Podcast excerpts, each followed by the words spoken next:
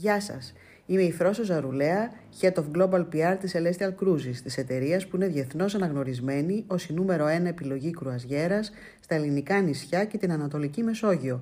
Πριν από ένα χρόνο ήμασταν οι πρώτοι που επιδείξαμε γρήγορα αντανακλαστικά και αναστήλαμε τη δραστηριότητά μας και σήμερα είμαστε πάλι εκείνοι που ανακοίνωσαν πρώτοι την επανεκκίνηση της ελληνικής κουραζιέρας. Αλλά τελικά τι είναι πιο εύκολο, η αναστολή ή η επανεκκίνηση του τουρισμού στις πρωτόγνωρες αυτές συνθήκες; Και ποιες είναι οι επικοινωνιακές προκλήσεις που αντιμετωπίζουμε; Τι λες Αλεξάνδρα; Γεια σας και από μένα. Είμαι η Αλεξάνδρα Καρδάμη, ιδρύτρια της εταιρείας επικοινωνίας και διαχείρισης εταιρικής φήμης One Whole Managing Reputation.